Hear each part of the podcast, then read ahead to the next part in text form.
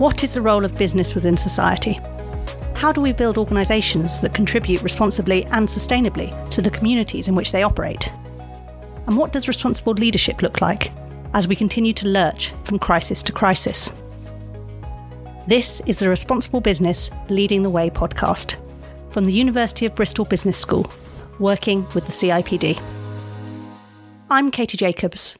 I work for the CIPD, and over the height of the COVID 19 pandemic, I collaborated with Professor Veronica Hope Hailey, Dean of the University of Bristol Business School, on a landmark research project.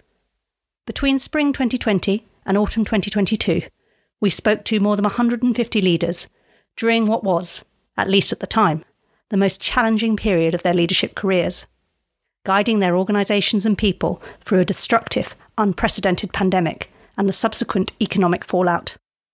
We wanted to know what did it feel like to lead an organisation through such a challenging period? To be responsible for the livelihoods, even lives, of those working for you? How did it shift the way people felt about their employers and work in general?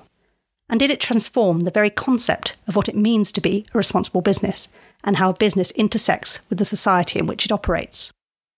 When we published our third and final research report, we concluded that when it came to building more responsible, resilient businesses and a fairer, more equitable society, there is still everything to play for. So that's what we're exploring in this series. Over the next six episodes, Veronica and I are sitting down with some of the most insightful and inspirational leaders we spoke to in our original research to ask, in the aftermath of the pandemic, what has changed about how we work, how we lead, and how we think about responsibility and trust in business? Episode 2 The New Rules of Work How the Psychological Contract is Evolving. We all know what we've been through. And coming back from that, there's been a mind shift in terms of I need to think about myself a little bit more because life is too short and times are too uncertain. That's a chief people officer reflecting on the impact the pandemic was having on how people feel about work when Veronica and I spoke to her last year. We all know what we've been through. Casting your mind back to summer 2020 and everything that followed can be difficult on many levels for many people. If you're listening to this, you lived through a life altering traumatic experience. It's an experience that forced a reassessment of what really matters, and that naturally includes the role that work plays in our lives. People have chosen to change careers, to move countries, to opt out of work entirely. That great rethink led organisations to emerge from the worst of the pandemic into the most challenging labour market many leaders can remember. But beyond that, something had fundamentally shifted in how people felt about work, in what we believe we are owed by our employer and are willing to give in return, also known as a psychological contract.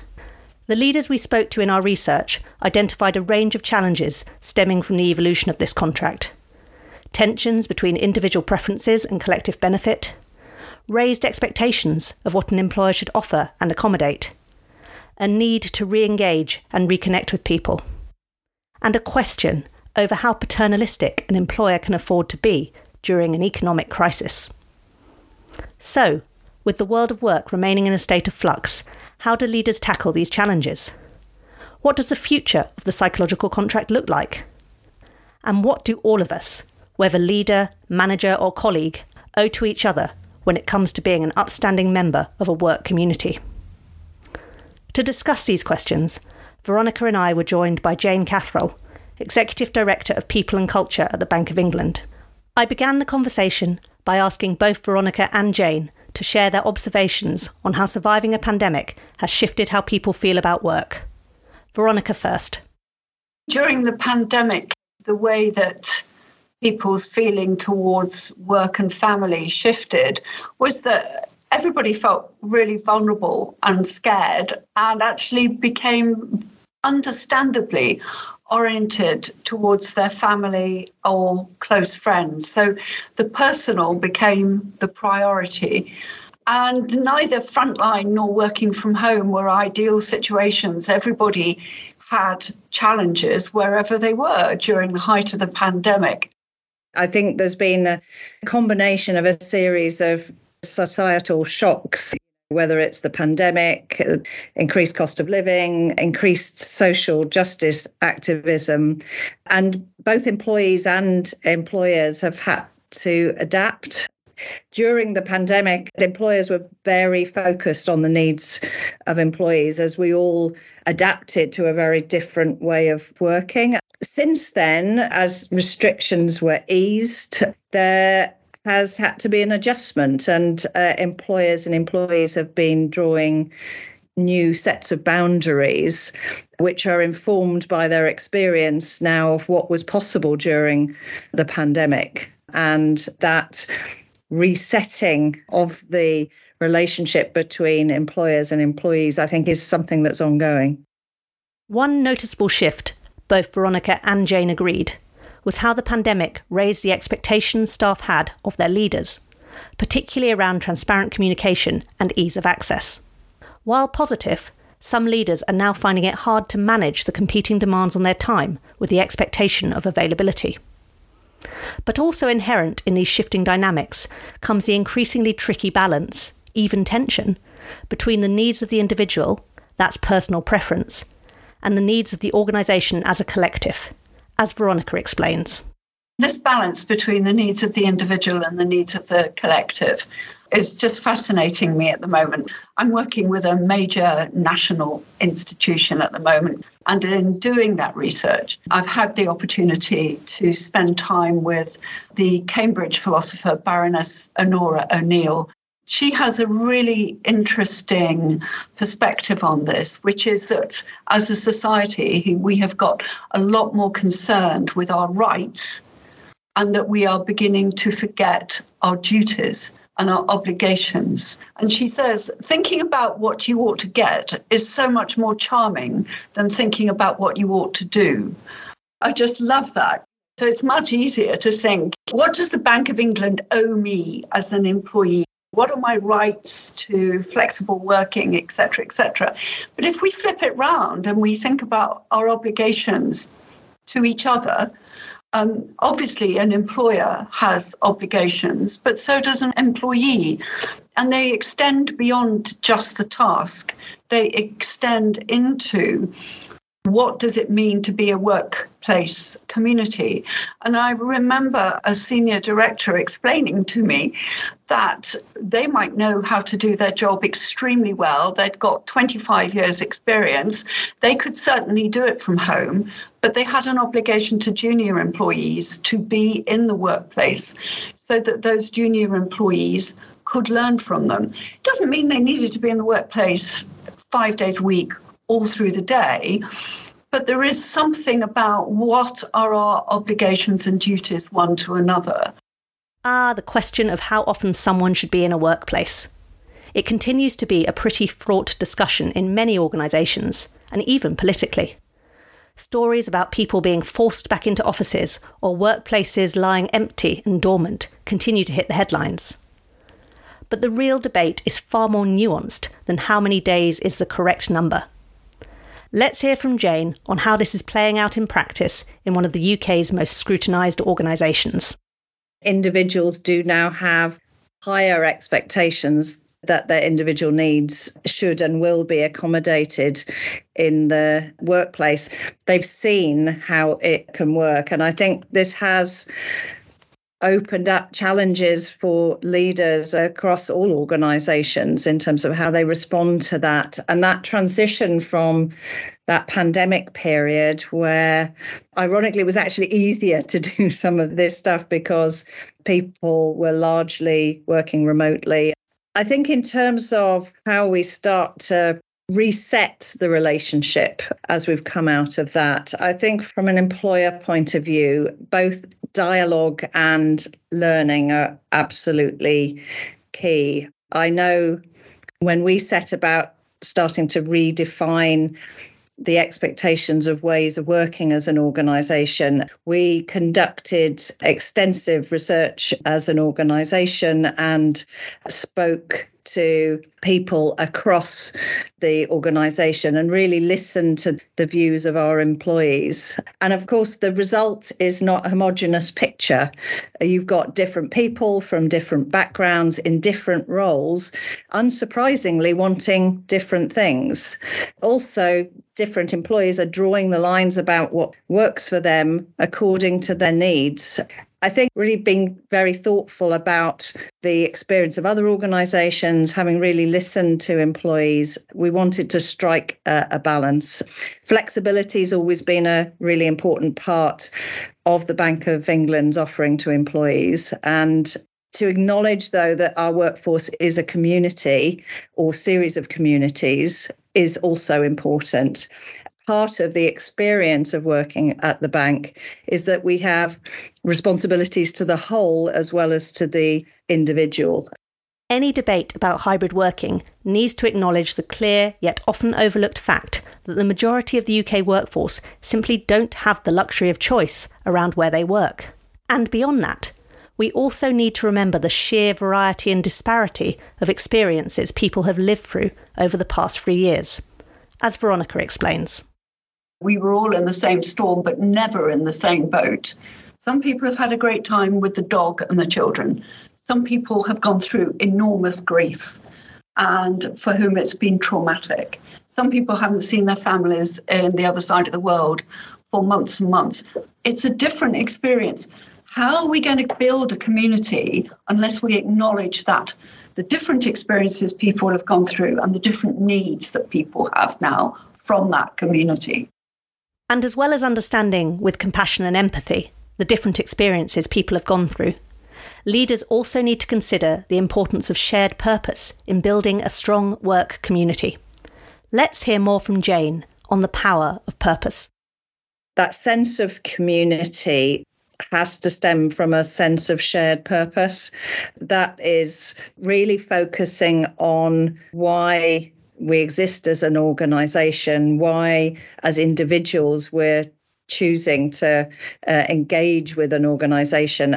As well as that shared purpose, I do believe that personal connections are key, and we need to think really carefully about how we make them.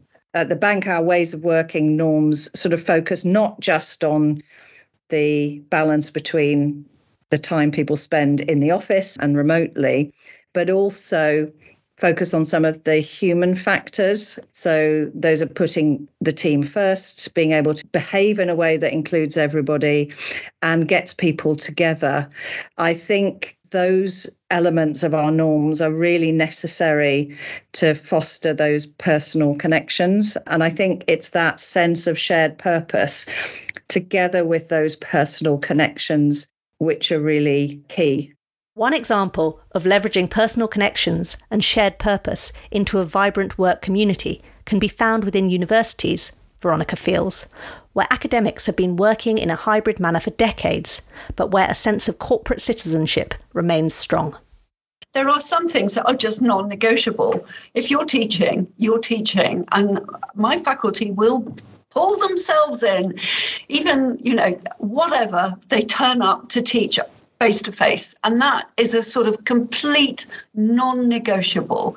And then the second thing is that we have very, very clear community points of celebration where we come together. It may be graduations, it may be award ceremonies for best teachers or whatever. And we unashamedly have a lot of celebrations where we bring people together. And we've been doing that for decades. Your participation in all those ceremonies measures your citizenship, if that makes sense. And in some universities, citizenship and your contribution to the community is used as one criteria for promotion. And that is also another interesting way of how do we go forward in this post pandemic world.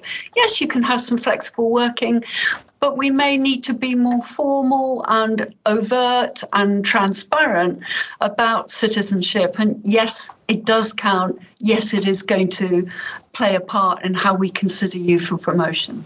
And in addition to those kind of expectations, there are simple ways to bring purpose to life, making people feel part of something bigger says Jane. I have been involved with one of our charities of the year over the last couple of years.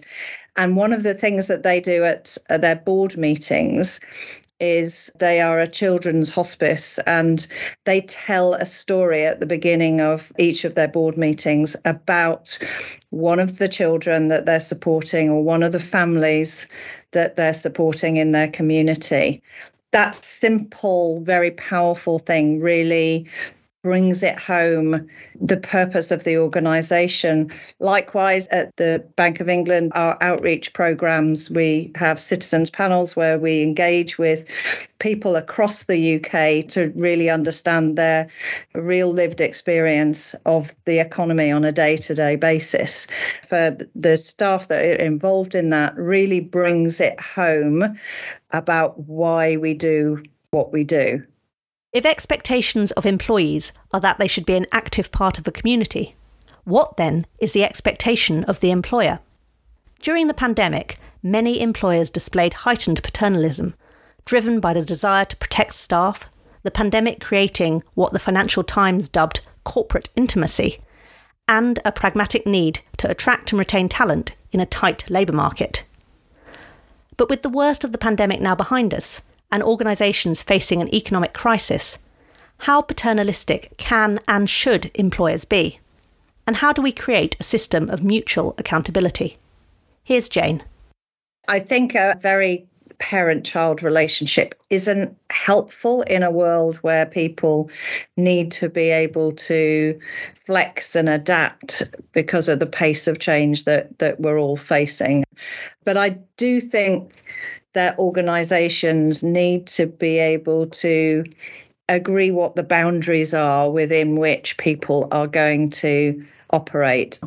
We've talked about responsible business. I think we also need responsible colleagues and responsible employees because I think that responsibility has to go both ways. And organizations that want to create communities, however they decide to do it, whatever the mix is between remote working or uh, based, whatever the nature of the work, I, I think that effort to be able to make those personal connections, create those communities, but to equip people to be able to find their own way through, to adapt and learn together, I think is really important. And so, whilst I do think there is, you know, a responsible business is one that cares about the well-being of its employees that wants everybody to feel a sense of belonging to the organization and can create the environment and provide tools and equip people to be able to do that. Equally, the employees, colleagues need to be able to make some of that running for themselves. And organizations need to get that balance of responsibility correct. So, a responsible business is not one that just stops bad things happening and looks after everybody. A responsible business is one that balances that responsibility with the people that work within it. And they share that responsibility for learning and adapting over time. I think organisations do have responsibility to look after the people in their community, but equally, there are responsibilities for the individuals as well. Part of that responsibility for individuals is around how we show up in the work community. And in a society that is becoming increasingly polarised, some leaders have noticed a rise in petty grievances within the wider workforce. Have we lost the art of compromise, forgotten how to play nicely with others after years of enforced isolation? What impact does the rise of online communication have? And how should employers handle this? Let's hear from Jane, then Veronica. We can't rely as much on some of the formal processes to be able to resolve issues. So, whether it's a sort of grievance process or it's a whistleblowing process, actually, some of those are now increasingly feeling a bit nuclear, a, a, bit confrontational. And whilst absolutely they have their place, what we want to do is to equip leaders and colleagues with more tools and more ways to be able to resolve conflicts wherever they arise from, without the need to the recourse to the very formal uh, processes. So, starting to think about how we support our leaders, how we support individuals to be able to have those conversations, whether it be through things like mediation or equipping people to have more constructive, timely conversations to provide feedback, to give people the language to be able to talk about what behaviours are appropriate and what are not.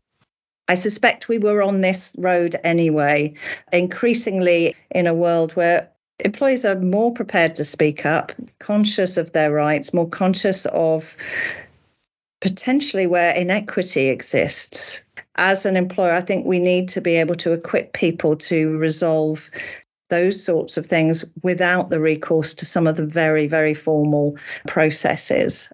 I was chairing a meeting yesterday and we just had a, a situation, and by default, somebody went, Well, I'll send them an email. And I went, Don't send them an email. Pick up the phone, go down the corridor, find the office.